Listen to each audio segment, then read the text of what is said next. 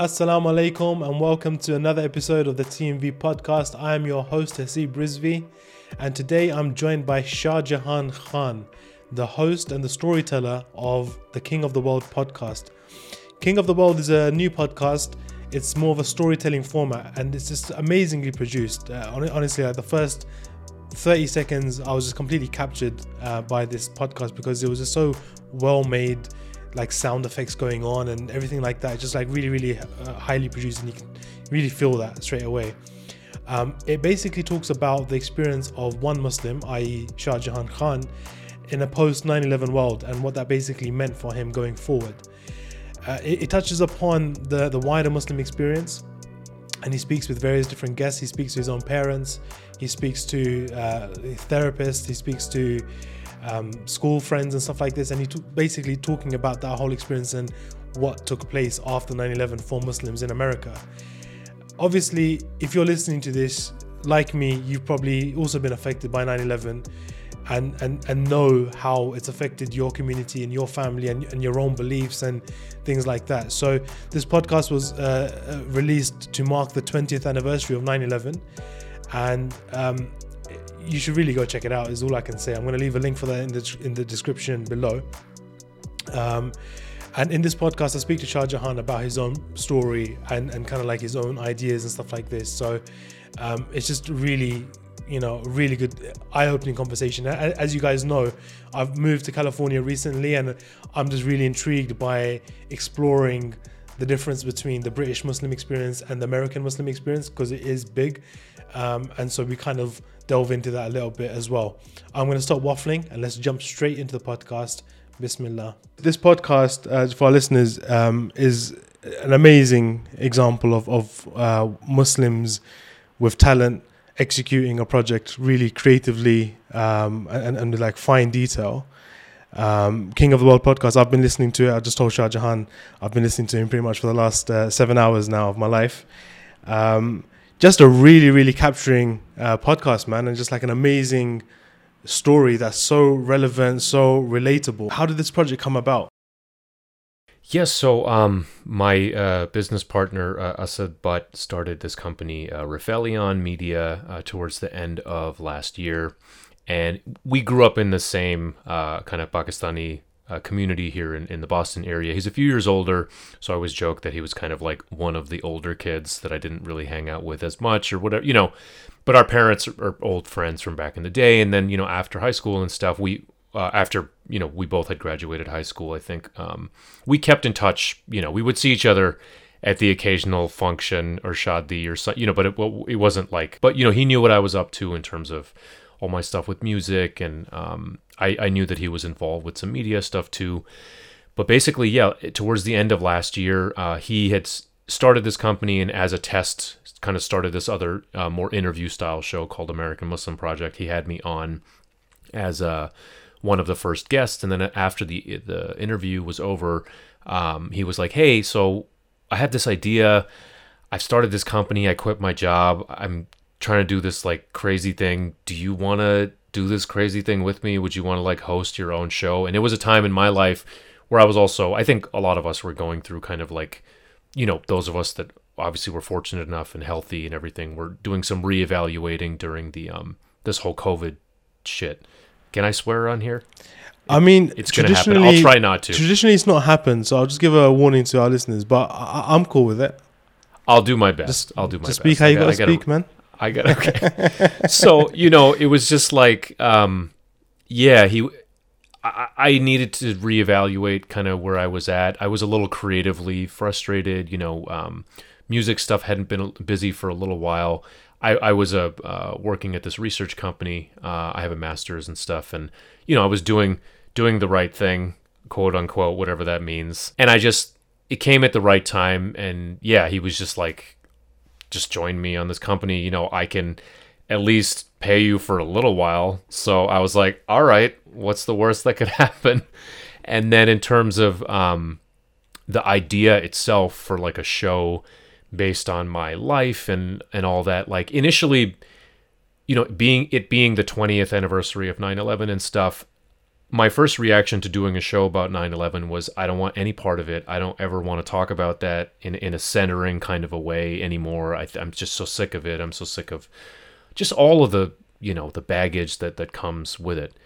But we, you know, we we talked about it right kind of early on. Thought about it in in a way that was kind of framed around this coming of age aspect. You know, of being uh you know about to turn 18 and being you know a whatever uh, American Muslim Pakistani musician depressed person person in addiction like teenager trying to figure themselves out and then this this thing happens. And once we started looking at it in that sense and I basically you know we had like an Excel sheet where he was like all right between I want you to like one of my first assignments in the company was like year by year between the year 2001 and you know now 2021 I want you to just so, like I'll put, you know, Asad was like, we'll put like the the global historical events that are going on, and on the other column, you just put what was happening in your life.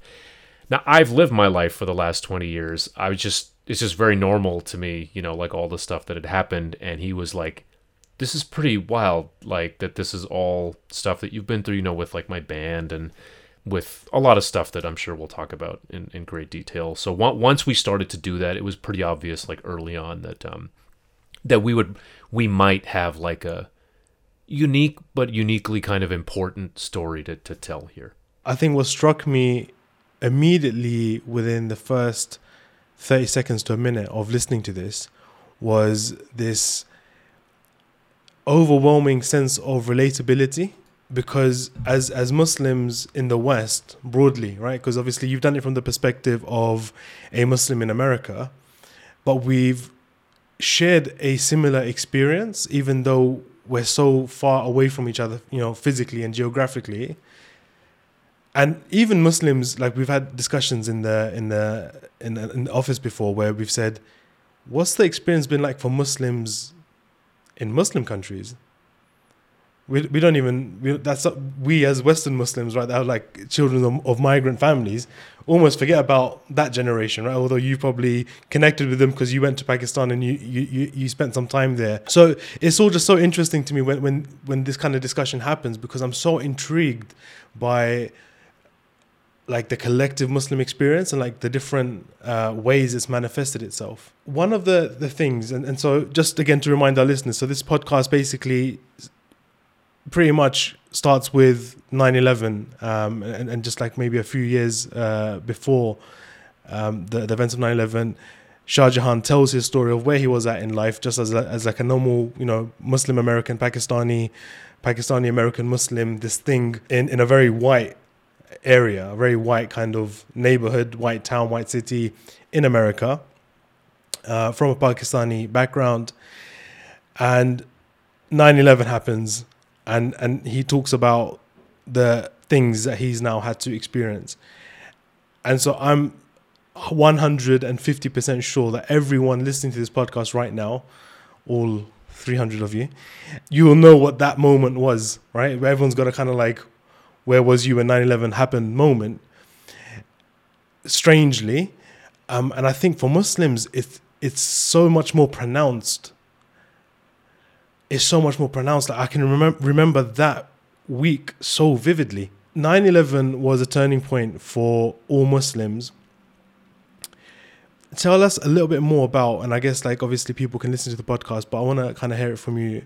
Like, how do you feel like it affected your life? Yeah, I think I think that um, one thing that comes up in that in that first episode is it it immediately forced this, you know, so as a as a Pakistani, as a Muslim, as a American, first generation, whatever, you know, you're you're wrestling with all these these different parts of who you are. Um, so this is it's definitely a show about identity, and you know, and uh, just so people know, like it's a narrative series. You know, like we interviews kind of go in and out. My family's in there, my friends, my you know my my bandmates, but we also talk with historians and actors and stuff. But it forced something into the in terms of how people saw me, at least where I was, and, and the way that I perceived that they saw me, uh, it just kind of like made my outward appearance the most important thing about me right away when it was I sort of grew up and you know, in a way, was hiding in different ways in this in this town, you know, that I was uh, that I was growing up in. Um, so that's like the first thing I think that comes to mind. Beyond that, uh, there's also kind of um, I think that, and I'm speaking for me, like you know, you go into this. Just it was the first, and big in my case because I was so I was a month away from turning 18. Right, that's kind of where the first episode starts. Uh, I was a month away from turning 18. I was at the beginning of a pretty serious, um, about to be for the next 10 years, substance abuse problem. I was, uh, uh, you know, mental health, I'll use that term broadly in terms of depression, uh, clinical depression, and, um, you know, uh, a lot of issues like uh, with that that I go into as well. So I was kind of like becoming about to sort of like, and it was my last year of high school where in my town, you know, you basically go to college and or you you know or you find a job and you're supposed to just start to you're just supposed to figure stuff out you know in the way that like i think in this society or whatever it, you're just supposed to turn 18 and magically know like what the hell you're supposed to do for the but, but anyway um so these are the things that like i was kind of wrestling with on that day and then this thing happens which is totally has nothing to do with you but you are now responsible for it in a way in the eyes of other people. So I think that's that's the part that um, I think, and maybe it's not. It, it's it's for sure the the the thing that I think that Muslims probably can relate to about that particular episode, but just about this this experience of just all of a sudden being asked to and, and in the show also uh, we talked to a, a Muslim psychiatrist actually. Uh, it's a seven part series, so the, on the last episode, she says this one thing which still sticks with me to this day, where she's like, 9 11 forced us to, like, you know, apologize for something we had nothing to do with. So that those are the kind of things that, and those visceral, yeah, I can still remember what that's like. And then this this pivotal thing happened to me that the very next day I went to school and these three kids sort of asked me like, "Hey, what did your people do?" You know, and so that for me that that experience was like the and I had to be honest about this when we were making plan. Again, you know, I didn't want to do this show initially, but when I really thought about like what was the single most defining moment of my life, you know, I could say 9/11, but really it was the day after when those three kids asked me that question. Oh, yes, yesterday when I was listening to that specific moment, I wrote down in my notes 12th of September. September 12th. That's that that's the key date that's when because that's uh, that's the day after when everything actually changed the morning after you woke up from that moment is when things changed i'll share i'll share i'll share with you my september 12th um, so i just started what you guys would call high school um, it's, it's, it's literally day two right so the first day was like a half day right just kind of like orientation as you as, as you guys call it in america so it's september 11th and um, i've come home from like my brief one two hours in the morning and open the TV. Uh, my mum's my mum's like a big news junkie, so the news was already on, and now I'm kind of seeing this thing unfold in front of me. All right. So when I come home, only one plane has struck the tower. The second one hasn't actually uh, been attacked yet, and I'm watching this live. It happens the day, hour, like minute by minute uh, reporting now of like the other attacks taking place, and it's like I'm intensely gripped, and I'm still in my school uniform, um, and I'm just like sat there, right, just like very very intently watching, and you, I can kind of re- recall like my mum's like political framing of what's happening, right? As as you know things are being said, right?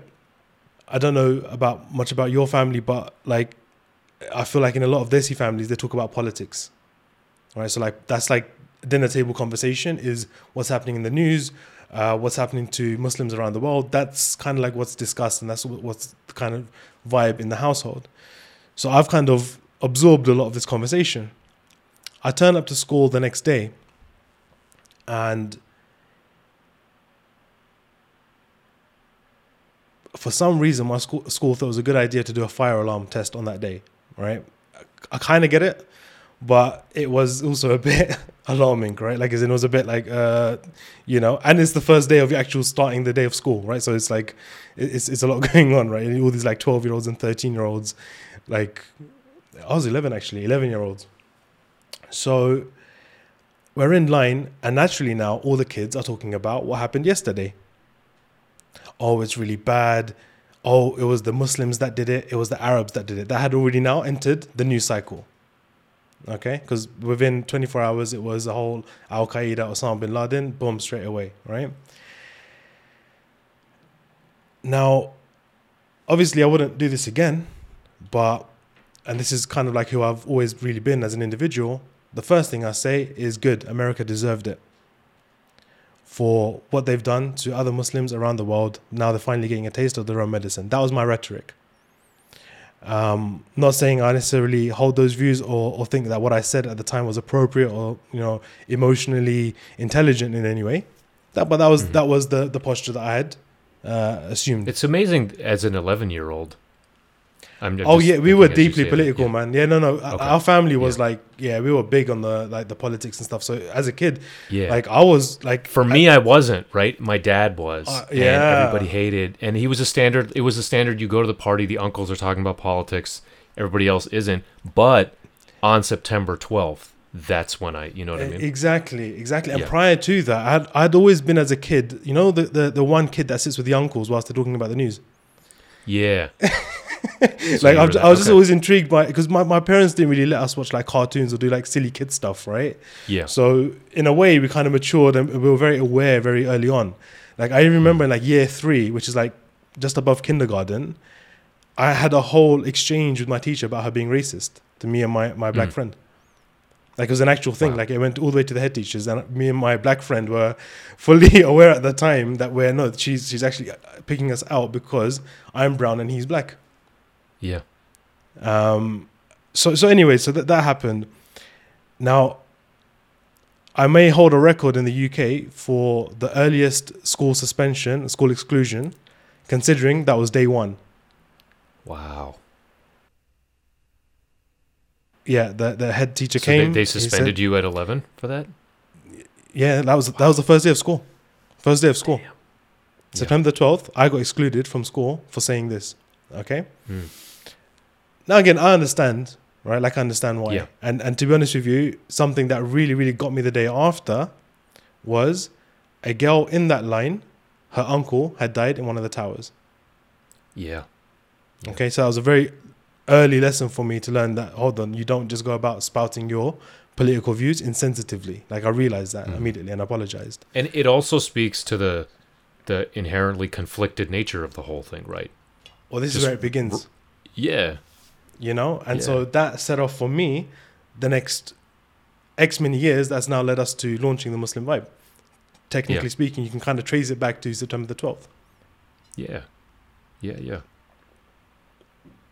one of the things that you that, that i think the show really is about is is i guess identity Yes. it really is about this idea of identity how we perceive ourselves how the world perceives us um, how our families perceive us and, and, and community and, and society. And there's so many kind of um, aspects of it right? Because what is it? You know for me you mentioned that at your at that age you would describe yourself as a american pakistani right? Hmm or an american from like so pakistani american but less so the the muslim part. Yeah. but for me, it was I'm a it was Muslim foremost, but I was actually comfortable with labeling myself as a British Muslim. Okay. And the Pakistani identity didn't really stick that much Hmm. because where like where we're from, uh, especially in London, so all my London listeners will know this, like you know, you'll end up you can end up very easily in parts of London where white people are the minority. Yes. And then there's this kind of rich diversity of Pakistanis, Bangladeshis, Indians, Afghans, Somalians, Ghanaians, Nigerians.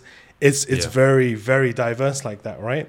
And so Mhm. when I was listening to your podcast and you're talking about being in this kind of like white, almost like cookie cutter area of Yeah. um, of Boston on the suburbs of Boston, I guess it kind of just opened my mind right to the different experiences that we have.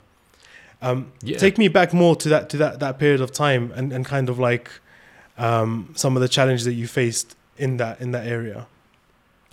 Yeah, it's interesting. So, um, you know, again, one of my uh, favorite parts of doing this show was actually talking to my parents and my family. You know, and and you know, obviously they're they know me very well. They they know a lot of my struggles and stuff. But doing it in this kind of a forum brought out stuff that I didn't know, uh, for sure. So, like I, you know, one example I'll give you that that uh, in the first episode, my mom, you know, talks about all the pressure that she felt being in this town you know, not kind of being one of these these parents that quote unquote have it all figured out and just just the pressure of trying to like and being in in this you know having a kid who's anathema to sports and stuff in this very jockey sports based town and just and also what and so I just hadn't realized this because to me someone like my mom had like she has her her partitioned community you know she's got her Desi community and stuff and like so how could so, I, I don't know. I never would have thought that she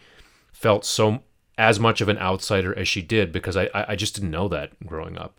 Uh, similarly, so I'm the eldest of three. Uh, I have two younger sisters, uh, and we all I think all three of us have very different relationships with with identity, and, and, we go into all of this at different points through the through the show. One of my favorite parts of the series is this sort of extended discussion that me and my youngest sister Nurjahan just have about our names, and some stuff comes up that like, you know, so my name was abbreviated as Saj because basically white people couldn't pronounce Shah Jahan, even though you and I were talking before the interview started about names that are phonetically like if you just read it, it's pretty obvious what it is. But from day one, I, I was embarrassed of my name, and I was that kid who whose parents would call right and ask.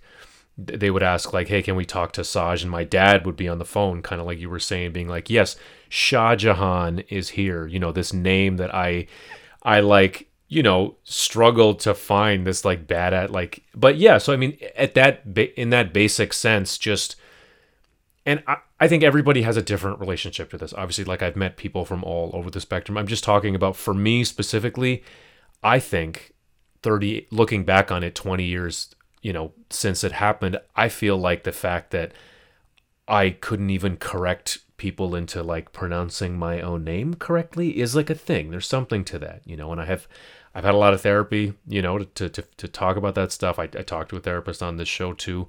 Um, but yeah, so that's kind of where I was coming from. Yeah, all friends, mostly white, you know, maybe two or three brown people in the entire town at that point. Um, things have changed quite a bit since then. I actually was, uh, I was in, because of this podcast, uh, my old middle school uh, and high school and a bunch of other places have added it to their curriculums, you know, and now that very same middle school uh, is doing an, an, entire unit on Islamophobia. So I was just there about a month ago, kind of giving a little presentation to to these kids and looking out in the audience and seeing, you know, still I would say majority. 80% white faces, but that's different than like 99%. You know what I mean? So, and just the fact that I'm there talking about this stuff is, is pretty wild. But yeah, that, that's kind of the, the, the town that I grew up in, Boxborough, next to it, Acton. Uh, it's very, very colonial America, you know, this and I, I go into this history a bit too. Just that's kind of where we grew up in this very like American revolutionary history. Our mascot is called the Colonials. They just changed it this year because they realized that hey, maybe that's not the greatest name for a fucking, you know. Um, but these things were just so ingrained in the in you know in the identity of of, of me, of our town, of, of kind of the people everywhere. So that that's where I was coming from. But then also having this, sorry, I go ahead. No, no, go on, go go ahead. I but then also having a you know on the weekends a very rich Pakistani thing, you know, like a, a we would go to the mosque and go to Sunday school, but for me, that dualness not quite fitting. Whereas I think for a lot of kids it was I'm not going to say easy, but it was maybe easier that they they just felt my sister, for example, Mariam, I think felt and she says this too that she felt a little bit more just had more Desi friends you know and just was able to identify with them more you know and I think for me also for whatever reason at that time when I was getting into the things that I was interested in like rock music and guitars I just didn't really see that as like what those you know the people that I was at least interacting with were into and stuff so it's interesting because I feel like everyone will have like um it'll be like a spectrum, I guess, between kind of my experience, which was like extremely diverse to the point where like Muslims were just part of the fabric of of that community. To give what I yeah, mean? and it's like not a. Like- thing, right? It's it's like just Shah Jahan, like you have to understand that there's parts of East London where you will struggle to find a place that doesn't do halal food, Mm. right? And I can imagine that being completely different to your experience. Like right now, I'm in California, right? yeah, And so I'm having like crazy culture shocks. I'm like, why can't I go to KFC and eat it? Why is why is the KFC here not halal? Like, what's going on? Like, what, what do I have to do to get some fried and there's chicken? places. I mean, for sure, I was in Jackson Heights in New York a couple of weeks ago, but you know that wasn't. That's a that's much more akin to the kind of world you're talking about. But I didn't know, and it's. I think this speaks to also a lot of different stuff, like class differences for sure, and this idea that like desiness is even like one thing, you know, and like. But yeah, I didn't mean to to interrupt what you were saying. so basically from that period in the UK what was happening was this kind of at first I feel like there was about five six seven years perhaps of Uh, I'll say a decade actually like all the way up to 2020, 2010 this very commonplace behavior of being apologetically Muslim Yes. right? This kind of like, oh, like writing glorious Facebook statuses about how we condemn terrorism and Islam Yes. does not. Yes. yes. And that classic, pulling out that classic verse from the Quran, saving one life is like saving like humanity. saving- yeah. And save, like killing one life is killing all humanity. Yeah. Copy and paste, paraphrasing. And I think after a while, everyone was just like, nah, sack this, man. Like, is in, what's going on here? Like, this is getting mm. ridiculous now. Every single time, you know, a terrorist attack happens, Muslims look at each other and say, oh, God, is it a Muslim? Right? Yeah. And if it's not a Muslim, it's not even called a terrorist attack. It's just called a what? It's just called a, a lone wolf attack. And it, the Yeah. same memes come out. The, the the meme from the fat guy, the fat guy holding up the color chart, and it's just like this routine that's just like we've become like traumatized and just like so routine to, right? And then I think there just came a time where the Muslim identity had endured enough. Like millennials had essentially been battle hardened for ten years now of of the same. Yeah. And and now that you've sworn, I can say it as well. The, the same shit, basically. Everyone's just like, oh, come on, you know, like we're done now. Sorry, no apologies. I don't care. No, I'm not Yeah. gonna apologize for being a uh, for for being a Muslim. I'm not even gonna apologize for being a Wahhabi. I'm not even gonna apologize for being a Salafi. Whatever. These are my beliefs. This is the Quran that I believe in. Yes, I do think Sharia law is a better way to live. I'm not imposing it on you. Just leave me alone. I want my halal food. I'm gonna pray. I'm gonna do my taxes. Do you get what I mean? It was just like Yeah. There was this like this confidence that then I guess in the last ten years has started to uh, develop. What would you say your experience has been like from from that point to to where you are now In in what sense? in moving from this kind of unsure and apologetic kind of position for for your Muslim identity towards now where it's like, look, this is just what happened. I, it is what it is. I'm I'm a Muslim. You know, I'm just trying to figure it out. Yeah, I think um so for me it it was a very slow gradual, you know, so it's even in some ways in this last year that I've been working on this show has itself been sort of a continuation of therapy of all sorts of things, you know. Um but I think that the idea that it's something that I can sort of be all of these things and that's okay versus oh shit, I'm not just like one thing, you know, like what the hell, you know, where do I fit in? So th- that's something that's gotten easier. I think that um and you know we have you know different episodes that talk about this in different ways. Like we have one which is focused specifically on for example representation in media and stuff. A, big conversation that's i think it's it's been happening for for a long time but just in terms of i would say in the last 5 to 10 years i think um a lot of headway has been made there. You know i i think that uh, in some ways for example i would consider my uh my band Kominas in the kind of like post uh 2001 era in that first sort of wave of yeah just like of trying to just trying to figure out like what are the things we say like what are the interviews we do uh when is it that we just don't give a shit and just say this is who we are. You know what i mean? So i think that like being part of that first wave seeing the and i talk about this also in, in uh, throughout the show is just seeing the kind of like oh this is what happens when you talk about yourself to the white press in the white way and how they kind of turn that around on you and and how it can limit you and not all good you know things that whatever people have been talking about since time immemorial you know not all good press I mean, some people think that all good press is press or, or i'm probably saying the thing wrong. You know what i'm trying to say.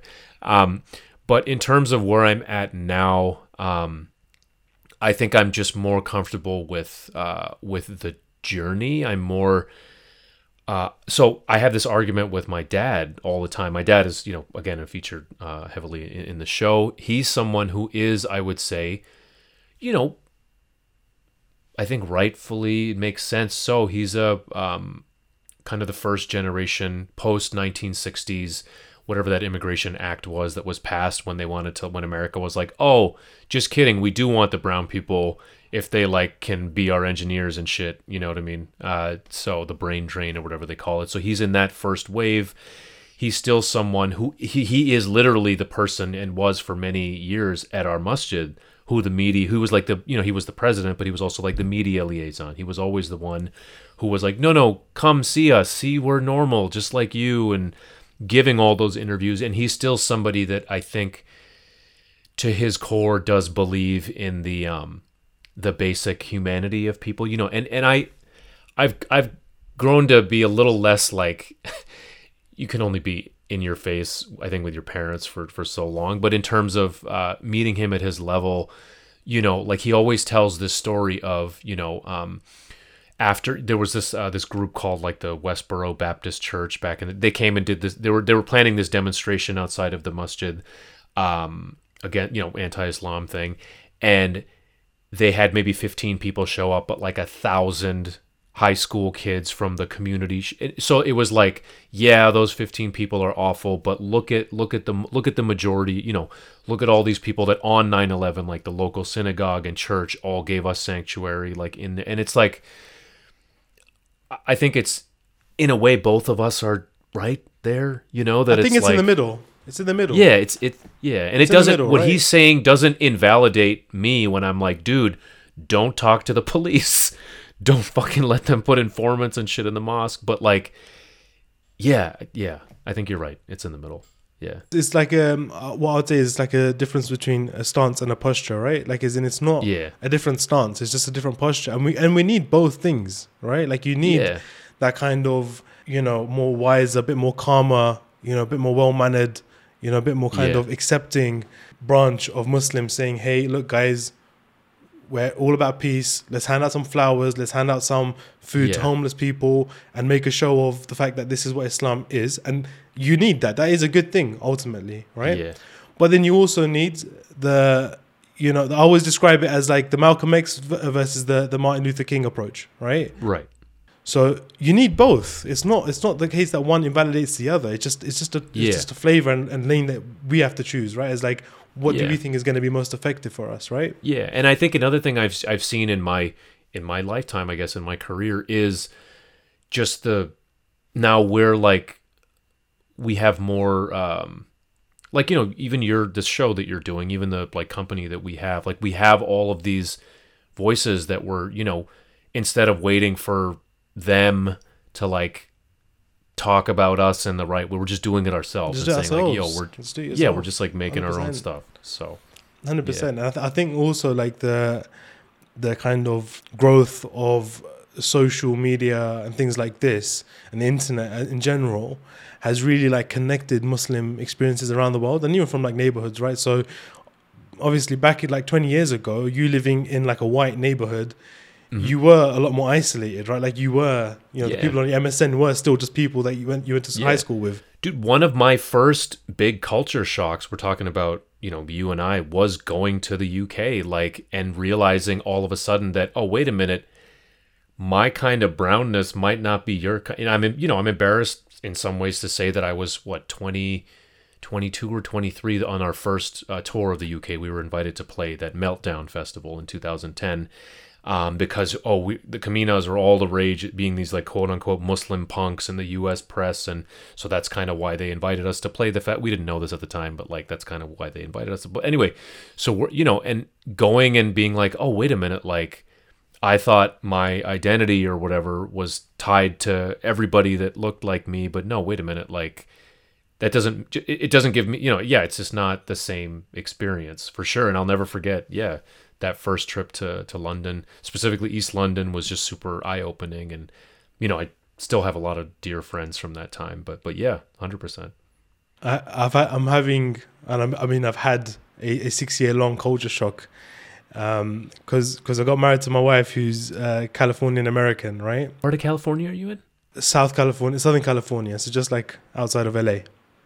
Okay all right Um, and and again, there's a big difference between Northern California and Southern California. Yeah, I'm sure man. you're aware. yeah right? yeah absolutely So so I remember like when we first started talking, you know, you talk about like your high school stories and stuff like that, and I'm I'm just like visually I can't I can't visualize it.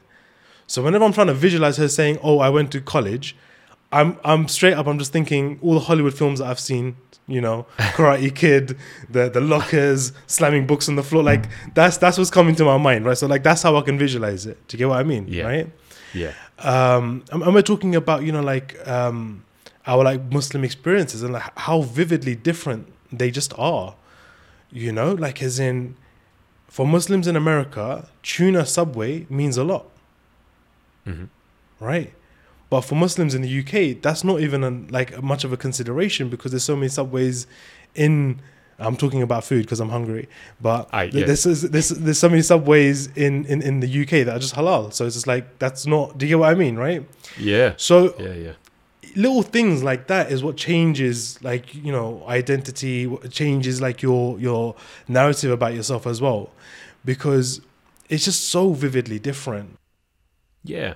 Even musically, I remember meeting, you know, people like uh, Aki Nawaz from Fundamental and and you know, realizing that like, hey, we were not the first people to do this shit at all. You know, like people have been talking about this stuff for decades before us. It's just yeah, so I- yeah, that that I totally get what you're saying. i feel like music is a very interesting cultural asset It's Yeah. a very fancy way of saying music I've recently uh, we did a poll on um, on the, on the Muslim vibe with our followers and stuff on Instagram and Twitter, just trying to have a frank conversation about music, right? Because there's this kind of like nervousness around it, but everyone's really listening to some form of music, one way or the other, right? But there's just kind of like You mean ner- You in know. terms of like the Muslim music thing? yeah, well, no, no, not even just Oh, Muslim okay, music, okay. but like Muslims listening to you know Ariana Grande or like you know that you know Oh, okay. okay. Justin Yeah. Bieber. I don't I don't even know who who's, who's relevant at the moment. Right? Zayn Malik.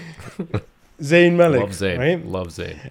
So so music's always been happening, right? Yeah. And especially as like the, I would say like the vast majority of Muslims in America and Canada and and the UK are from a Southern Asian background, right? yeah. So Bollywood was as my father integral. would probably say Yeah. i mean a lot of music literally comes from where we come from Yeah, yeah, yeah, yeah, exactly. Right, it comes from our poetry, comes from our qawwalis and stuff like that, right? It's an interesting conversation to be had. So I was like, you know, mu- music is something that we've all kind of grown up with. There's been this somewhat religious revolution within a lot of Muslim families, which is to kind of like disavow any sense of culture now, because we need to be Muslim first and foremost. That correction, arguably, probably needed to take place, and we, we we were forced to take it because the world was asking us about our religious beliefs now, not our cultural inputs and and uh, you know ideas. Right? We were squarely being asked, "You're a Muslim. What do you have to say about terrorism?" So we actually had to go and start reading the Quran and learning, and and and becoming religious, uh, like as a result. Right? yeah Um, so that that kind of interesting thing happened. But in the process of that, what I feel has happened is um, culture was sidelined. Okay, and this Yes. may be yes this may be a minority experience in the US, and but I would say it's quite a, a big one in the UK, and that's just because American culture and British culture are are different. yes Um, absolutely What happened is culture became this like dirty word almost, right? Like Hmm. you know, screw culture, just focus purely on Islam. And music went with that, Hmm. right? Because the only music we were listening to at that time was Bollywood songs and, and, and nonsense, essentially. But what's also kind of taken place in the last 20 years is things like, for example, um, I mean, to be fair, it pre exists 20 years, but like things like con- conscious rap and hip hop, right? hmm uh, whatever that means. So that became now a space where you would find a lot of Muslim rappers openly owning their identity and rapping about it Mhm. in the UK and in the Since United States. I mean, since the inception, Since- since- the since inception of- of hip-hop? yeah, But then there was a wave that became a lot more pronounced. I Yeah. forgot these guys' names. Yeah. They, were, they were like a, a group from Morocco. I forgot their name now. They used to have some really nice songs back in like 20, 2000s. I'm I can't think of it off. The Yeah, top of my head, uh, but yeah, We'll, we'll all remember it. But they were like a semi hip hop pop pop kind of thing, right? yeah, And then at the same time now, there became this emergence of Muslim nasheed artists, right? Oh, Where right. it was Okay. squarely this kind of stuff. Like so, you'd have Sami Yusuf, you would have yeah. um, Maher Zain. Can I tell you a hilarious, a hilarious story really Please quickly? do. I was just, I was on my family's WhatsApp group my, with Pakistan. So we have like, I'm sure you can relate. There's the one which is just the cousins. Then there's the group which is the whole family. Yeah. yeah. So in Chaos. that, my khala, she, um, yeah, total chaos, total, you know, misinformation about everything. She posted a video of so ba- I don't know if you remember this. In uh, right before he died, uh, there was a rumor that Michael Jackson had converted to Islam, and there was this video circulating that appeared to show him singing like a naat or a nasheed or something, and it actually was somebody. It wasn't him. It was like disproven, but every couple of years or whatever, it just like comes back makes up. his way up. So I've somehow missed that. up. Yeah, I've It's- somehow it's missed incre- that. I'll Can send you- it to you. I'll send it. Please to you. Forward that send to me. Like that. That's 100%. invaluable. Yeah, it's sorry. I just had to tell that story. No, no, no. A little while ago, and I had to be like, "Sorry, Khala. I hate to burst your bubble. It's not Michael Jackson." but Honestly, I'm glad send, that- send me, send me, send me. I might even try and edit into the actual clip of this podcast. okay. No, so so the music, the music experience, I think is is, is quite interesting, um, and and that, for example, that's been a really big part, an integral part of of your your life. Yes.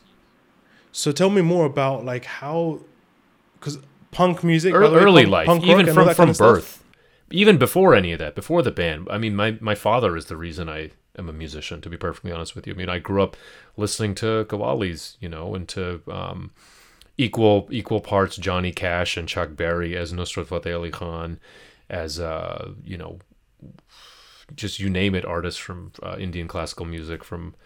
Uh, from the subcontinent or, or, or what and classical music or quote unquote European classical music, as they say. Um, but yeah, so I mean, it's just such a integral, and you know, my first influences outside of like, you know, whatever rock music here in the U.S. were like Junoon in Pakistan was a Classic. huge influence of mine. Yeah, and I, I, you know, I can still swirling probably around play. with the keyboards. Oh well, for me it was because he was the first. Uh, he was like the uh, guitar thing uh, in Junoon. That was so. You're probably thinking of Vital Signs, which was the precursor to Junoon. They were. No, they no, were I, kind of I, the I remember. I remember Junoon. The Junoon. The, Yeah. There was like I think it was two of them, right? There's three technically. Uh, two but they all had the long American. curly hair and and, and the box Yeah. beard. Yeah, yeah, I. Yeah, yeah, yeah, for sure. Yeah, Yeah, yeah, yeah. the goatee. Yeah, I remember so, I mean, the. I remember the album cover. It was like a sand dune. Yeah, of course. Yeah, and um, but yeah. So and I mean, it was my parents that put me into piano lessons when I was seven. You know, so uh, yeah, music is just it's always been kind of kind of part of me, and and it's I've never felt any uh disconnect there, and I think I touched upon this in my in the podcast as well that like music was always the the one place where all of that outside stuff didn't matter you know like i could be like a it was it was me it was all me and it was like all of myself in that. And that's still you know and i'm not saying i didn't i i had some struggles with that too uh, as you'll hear throughout the show but but that's always something i've returned to. It's always been a um, yeah kind of like a reminder. And and anytime i i lose my way too much it's always the thing that brings me back. So when we asked our um, uh, readers about music and the kind of like engagement with it, what what I found interesting is that because I kind of phrased it in a way, I took the sting out of it. I was like, look, we're not going to judge you, you know, like relax. We're not here to judge you. We just want to know what's going on, where you're listening to it, what type of music you're listening to, you know, who your favorite artists are and stuff like that, right? And and and the reason why I'm touching upon it is because I feel like music is culture widely, but music specifically, is a very useful tool to change how a people feel about themselves. Mhm. Now, like it's you know when, when used correctly, right? So obviously there's mind-numbing stuff which is just there just to kind of make you space out into a complete different distraction, which you know each to their own. Um, but then there's more kind of um, there's more deliberate. I'll say it's more like a higher form of the art of music, right? Which Islamically, there's a lot of heritage and there's a lot of history attached to. So, for example, as South, Southern Asian Muslims, right, from India and Pakistan, like Qawwali is actually like a deep, like it's a very important and integral part of how that area of the world converted and accepted Islam. Um, so I'm, I'm glad you actually touched upon listening to Qawwalis because that's also one of my kind of like uh, early memories of, of like experiencing a thing. And recently I even decided I'm going to start introducing Qawwalis to my daughter. So she, for the last year since the pandemic, she's just become like heavy on the on the Qawwalis. Like you'll see her in the back of the car, like swinging her head and stuff like that. And I was like, you know, yeah, it's yeah. important because it's part of our heritage. These words aren't anything bad. These these these are literally like drawing you closer towards. Um, uh, no, and there's also stuff in there about people wrestling with all sorts of things, identity, with religion, exactly. with um, society. You know, so yeah, I, I think what's um, Riz says this a lot in interviews, uh, Riz Ahmed, where he says, you know, he's always interested in stretching culture and the definition of like what that is. So that's something I've always I've always related to. How what's your views uh, more widely on the the debate and discussion around Muslim representation in the mainstream, like in films yeah, and I, TV and stuff like that? I mean, I think that it's it's it's happening. Literally, you know, it's definitely we're seeing a um, something I ne- I never really expected to see in my lifetime where you know you have shows I mean I'll, I'll a show like Man Like Mobeen. Did you watch that show? Amazing show. One of Amazing my show. favorite shows I have Amazing ever show. seen. He done such a good life. job with that. I know I could probably cite a million man, other he examples. He done such a good of, job. I really want to get him on this podcast, man. Yeah, man, dude. When I saw that show last summer, I just and for anybody that hasn't seen it, it's just it's it's just like life and it's kind of like wacky but it's kind of brings you into to being a brummie right and just 100%, like 100%. and just what that is and just seeing seeing some the way that they handle stuff like for me growing up as a kid and i touch upon this in, in our show on representation as well where we're, we were grasping at straws for stuff right so for us uh, another uh, one of my um, uh, really close friends, uh, Taz Ahmed. She was on the show just talking about how, as shitty as Aladdin, or I'm sorry, as I can say Aladdin, right? I probably should say that. Uh, as shitty as that was for us, it was still like, oh, that is it. it it's cool, you know, like it's kind of cool that it's out there. I know it doesn't have, but now like it, it's it's amazing that now like people can look at it and be like no like it's limited and like we should grow. So I'm just saying, like, coming from somebody who had that, who had like Apu from The Simpsons, you know, who had maybe a handful of like um, Muslim characters that were all probably vapid stereotypes in some way. To go from that to then see a show like Man Like Mobeen uh, in the UK, it's just a it's a complete like complete 180. Uh, I think it's, and I, we were touching on this before, just just having uh, the Muslim uh, voice now not just uh, having them on the other side of the camera or on the other side of the art or on the other side of the company or you know what I mean? Just like that's something which is truly that thing which will uh, stretch culture I guess like what we were talking about earlier. So I think it's super important. I think yeah I think it's just important to also live in discomfort and have that be okay for people you know whether that's like us talking about white people whether that's like inter-community stuff you know whether you know if it's like oh i don't like uh this isn't this isn't my kind of you know whatever like it's still good that it exists type you, you know what i mean? Um i don't know if that, if that fully answers the, the the question that you would ask no it fully does because like one of the things that's like frustrated me so much is that obviously in the past 20 years as as you know a muslim uh, population that's been kind of been put in this position right, to defend Islam and to kind of formulate what your Western Muslim identity actually means do you say Muslim in the West or do you say Western Muslim? Do you say British Muslim or Muslim? You know I mean? Like all these conversations and stuff like that, right? Like ultimately, whether you like it or not, it's expressed through culture. Yes. And I feel like oftentimes we we get so frustrated about how we're portrayed, right? We exert so much energy into complaining about it, Hmm. but do very little as a community to create the content, the cultural fluff that society needs to change that public perception of you that you know is wrong about, you know? I think I, I would push back a little bit on that. Just I think that there has, has been a lot, and it's it's been very diff. And now you see it now, in I would say specifically in the last five to ten years, and now all this stuff, whatever the stuff is we're talking about, is out there. But I think that there was a lot of kind of unheard voices back in the day that were trying to push for this stuff, and were coming up against um, a lot of walls that um, through it didn't just happen overnight. You know that like we can Riz is like the biggest movie star on the planet. You know what I mean? Like it, it that it, was a long, hard road. So I I, I think that um yeah I, I I agree with I think the net of what you're saying. I think I just I felt a little um like I wanted to I don't know be like yeah well.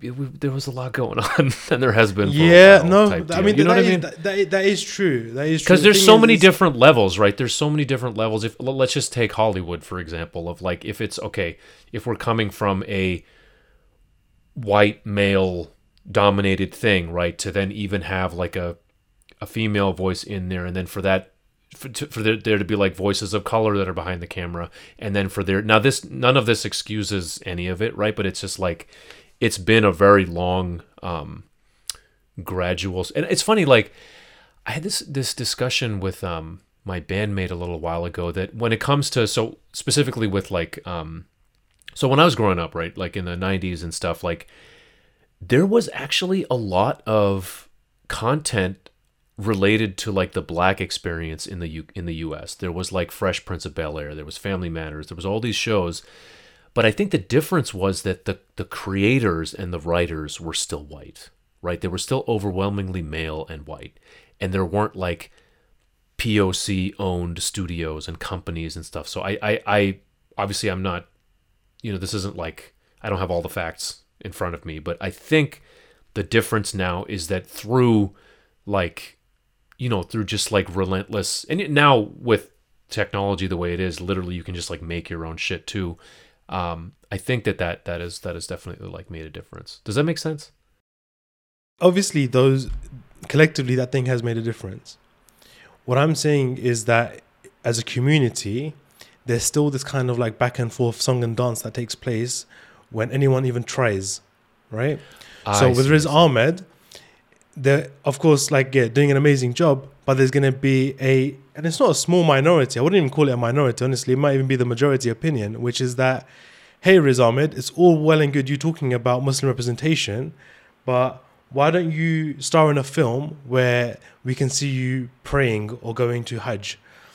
Why are you in a film that is you know that you're, you're doing something inappropriate with a female actor whatever right?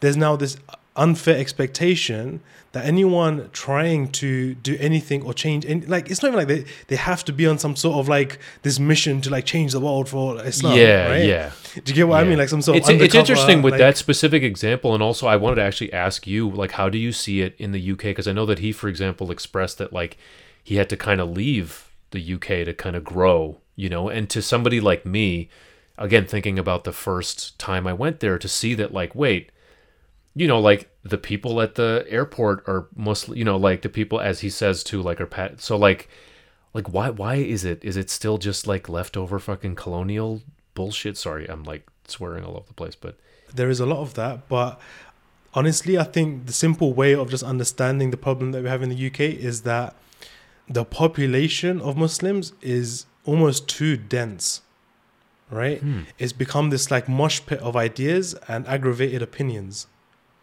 oh okay no one wants to where and, and also you have to understand is that the the culture in the UK is a lot more bland to the culture in, in the in the United States, right? Broadly speaking, in in society, not like just from a Muslim uh, perspective. So over here, it's a lot more understandable and acceptable for a young teenager to say, "Hey, I want to go and be an actor." Mm. Right? Like the likelihood of that is slightly higher here in the United States than it is in the United Kingdom. Yes. right? Because in the United Kingdom, our approach, and especially the immigrant kind of approach there, has been very conservative, right? Generally speaking, like Muslims here in the United States, generally, of course, there's exceptions, but they're a lot wealthier, for example, they're a lot more established, Yes. right? Yes, the uncles that came here did okay. So the kids almost have that flexibility and freedom to be able to play around with ideas like, hey, let me be a music star or, or a YouTuber, right? Whereas in the UK, the population is a lot more poorer. In fact, dispropor- disproportionately poorer in the UK as mus- uh, the Muslim community, and so these ideas become like very, they're like agitative, right? So someone like, for example, Guz Khan and Riz Ahmed would really have to kind of like push past their own community, their own family members, their own peers to break through and say, listen, I'm just gonna do me. Mm. You know, I'm not going to fit in this box that you're trying to say that all Muslims in Birmingham are like this. This is my experience, right? Um, and and so what ends up happening is there's a lot of conversation and, and, and frustration and oh what did he do what was wrong should we support him oh he's an Ahmadi Muslim so why are we gonna celebrate that and all that that happens in the UK a lot right whereas in the United States your guys' experience of these things happening is a lot more celebratory you're like hey great like we've got a Muslim director for once do you get what I mean right Mm. but the UK population is a lot more. I- I- It's just because of the population. It's just because there's just so many more people there. You you have the luxury to be a bit nitpicky, you know, about your representation. I got you. I got you. Um, that's that's kind of like one of the, the the differences that I've seen here, and like I guess like my my mindset has shifted on that because I I was almost previously trapped to that mindset as well, right? Which is that a Muslim has to be a certain way, or that if we portray a Muslim, even on the Muslim vibe, they have to be a certain way, right? Mm. So, for example, they don't swear, but hey, guess what? There is a Muslim guy that does swear, you know. Mhm. That doesn't that doesn't take away anything from his story or his experience to all of a sudden now deplatform him or do you get what I mean or censor it out? and that was the hardest, honestly. And I, I think I, with it. That totally is also kind of what some of the my podcast was about was struggling with that part you know with the like how can I, I know that i get to i know that i am this thing but there's some parts of it that like i feel like i'm just not a very good one you know? So like do i still even get to call myself that? Why do i even need to like what is it that i'm doing in at some points honestly in my life? Like what what other than in name does this this identity even mean to me you know? Um and i uh and yeah it wasn't until you know i think a lot of touring with my band meeting other kind of like fringe people like myself um going through a lot of kind of difficult mental health stuff and um and then yeah just sort of having whatever the experiences are of like your young adulthood where you realize that like oh maybe maybe this journey is kind of the point you know Shahjan, what would you say to your teenage self Mm. today? Oh, it's funny. I, I, this is something people ask me all the time, and you would think that by now I would have a cookie cutter response to this, but every time it gets me because it's such a mostly that like just be you and don't like don't worry so much about who what they think of you. And they means everybody at once right? They means my parents it means my friends it means like society at large it means later on like music critics it means you know people in college when i you know so it's just like like you yourself are enough i think. And that that yeah.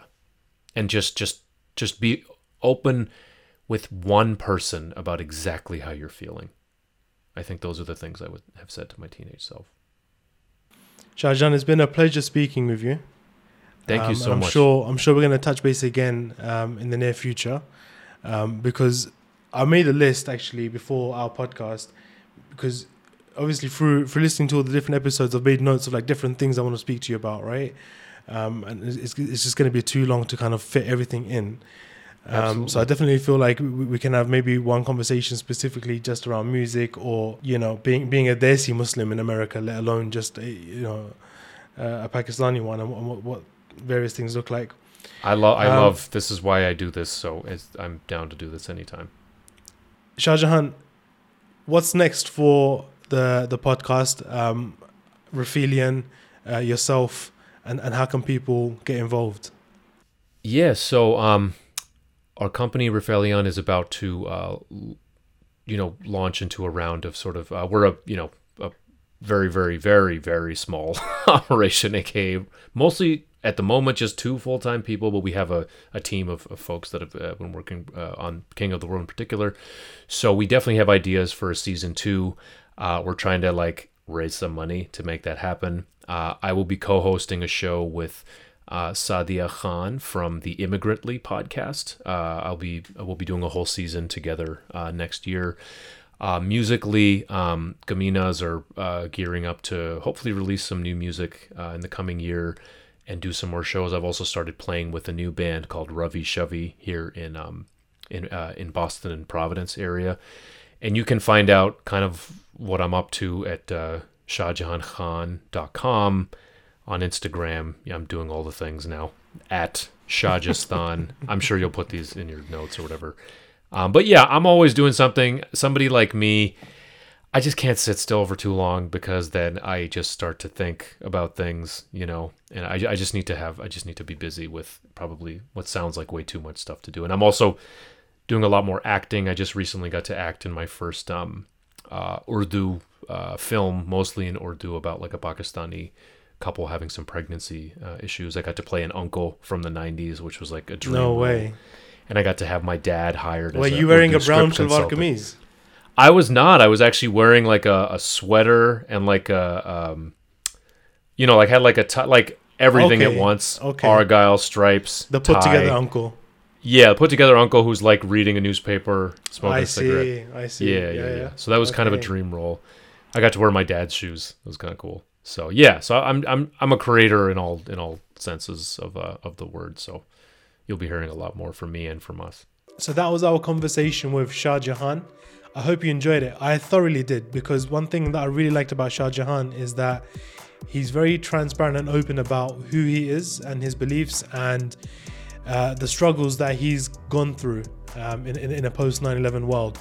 Um, in the podcast King of the World, he, he, he he's very open and honest about his struggles, uh, which I very much value and respect it's something quite distinct actually to Americans and, and Muslim Americans because of their experience being different. They and, and sometimes they kind of grow up in communities without even interacting with other Muslims.